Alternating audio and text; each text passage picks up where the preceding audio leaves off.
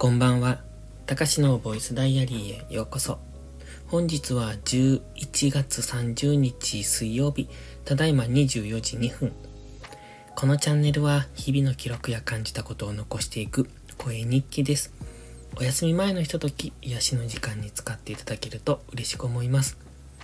寒くなりましたね、かなり。昨日の雨からかな、急に寒くなりました。今日なんて特にね、冬の匂いがした。冬の匂いっていうか、凛っていう寒さっていうんですか。ちょっと、冬が来たなっていう寒さ。雪が降りそうな、そんな前兆を感じますね。早くスタッドレスに変えないとと思ってるんですが、今ほとんど車乗らないので、なんかめんどくさいですね、変えるのも。まあ自分で変えるんですが。ということで今日もね、いつも通りの日常でした。ただ、寒いので農業がちょっと苦痛になってきましたね。今日も白菜の箱取りを28ケースと、あとネギの収穫。ここまではいつも通り。それプラス、早く終わったので、スナックエンドウっていう豆を植えました。まあ種を植えたんですけどね。多分あれはスナックエンドウのエンドウ豆のもともと豆だったものを乾燥させてコーティングしたものかな。小さなサイコロぐらいのサイズのもの、コーティングされているので青色の種を直接植えました。ちょっとどんな感じになるのかがよくわかんないんですけど、去年も植えてたみたいですけど、僕は全然知らなくって、スナックエンドウがどんなものかっていうのは、家でも食べてたので、よくわかるんですけど、その豆がどんな風に、収穫されるというか、のかがよくわかんないので、ちょっと今回は成長を見守りたいと思います。今日はね、朝から、電気がつかなくって、電気というか、机の電気ですね。机でタイピングするときも電気を、電気スタンドで電気をつけてるんですが、その電球が切れたっぽい。どうも朝からつかなくって。でも壊れたわけじゃないっぽい。反応はしてるんですよ。だから多分電球が切れてると思うんですが、まあ部屋の電気がついているのでいいんですけどね。なんか今まで電気が、スタンドをつけていたので、なんかこう手元が、なんというかちょっと暗い感じ、暗くはないけど暗く感じるので、急遽部屋にずっと飾ってあったそれも電気スタンドを使いました。使わなかった理由は置く場所がなかったんですけど、だからずっと部屋の隅っこに置いてあったんですね。本当は使いたかったんです。結構高かったんですよ。何で買ったのかな。多分、目に優しいライトだったか、反射がしにくいライトだったか、影ができにくいライトだったか、なんか忘れました。そんなのです。で、ライト自体は、なんかのデザイン賞を受賞みたいな、結構多分有名なライトだったと思うんですが、買ったのはね、ものすごい前です。何年前かわかんないぐらい前なんですね。欲しくって買ったんですけど、今回玉切れした電気スタンドがずっとあったんで、しかも置く場所がなかったので、部屋の隅っこにずっといたって感じです。それを今、ようやく出してきたんですけど、無理やり置いてる感じ、置く場所は相変わらずないんですよね。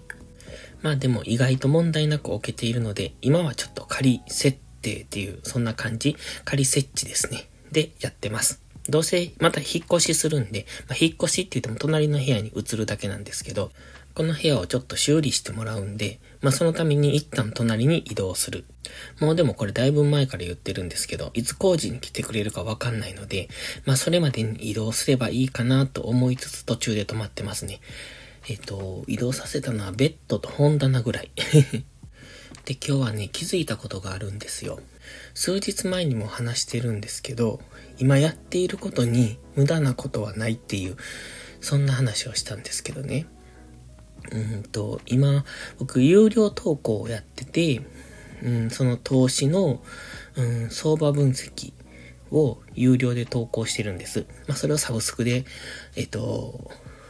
見てもらっているわけなんですけど、それをね、最初は静止画と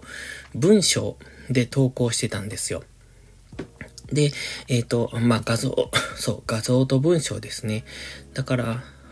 それは、タイピングに結構、集中してやるので、負担が大きかったんですね。で、またその画像がね、有料投稿なので、一般の人には見られたくないんですが、なんか微妙によく見えるんですよ。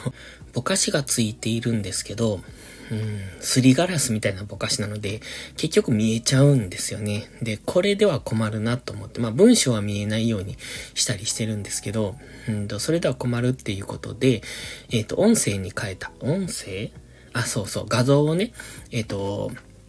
別のところに一旦保存して、クラウドに保存して、それを見に行ってもらうっていう形にしたんです。で、そうするとですね、今までは、画像と文章だったので、同じような感じで、クラウドに保存した画像を見ながら、文章を読んでねってした場合はね、画面が2ついるんですよ。今まではツイッターみたいに、写真を見ながら下のスクロールしていくと文字を読めるみたいな、そんな感じだったんですが、今回はクラウドに画像を1回預けているので、違うアプリで画像を見ながら、いつものアプリで、文章を読んでもらうみたいになると、多分すごくやりにくいんですよ。スマホなんかで見るときは到底かなりやりにくいと思うんですね。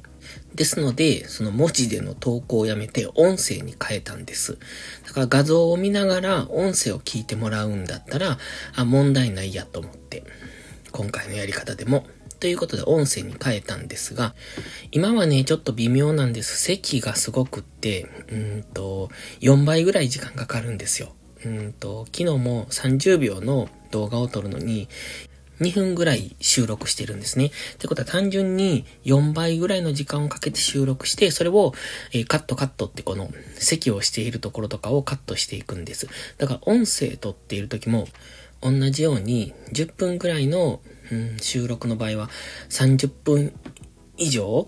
かかってるんですね。なので、非常にやりにくいんですが、タイピングしていた時よりは、全体的な負担、頭の疲れとかね、タイピングすると頭が疲れる、集中するからタイピングにというところで疲れやすかったんですけど、それがすごく楽になりました。ただ、この咳が治らないと時間がめちゃめちゃかかるっていうところが難点なんですが、でね、気づいたことっていうのは、静止画を見ながら音声を聞いてもらうっていう今回のやり方は、これ動画にできるなと思ったんですよ。つまり、見ている人は静止画を見ながら音声を聞いているので、画面の動かない動画っていうのかな。だから静止画を流しながら音声を聞くっていう、動画じゃないけど動画風の動画が作れると思ったんです。これってね、ちょっと以前からやりたいなと思ってたことがあって、そこにこの形を応用できるんじゃないのかなっていうのに今日気づいたんですね。ちょっと抽象的で、わかりにくくて申し訳ないんですけど、まだ形がはっきりしていないので、あんまりうまく伝えられないんですが、動画をもう一本作りたいとは思ってたんです。ただ、その動画っていうのは、ゼロから作るとすごく時間がかかるので、もともとあるものを横展開していきたいと思ったんですね。例えば今撮ってるこの音声も、スタンド FM にアップすると、そのまんま、ポッドキャストにもアップされるようにしてあるんですよ。聞いている人がいるいないは別として。ということは、これが横展開なんですよね。一つの作業で二つのところに、発信できるっていう。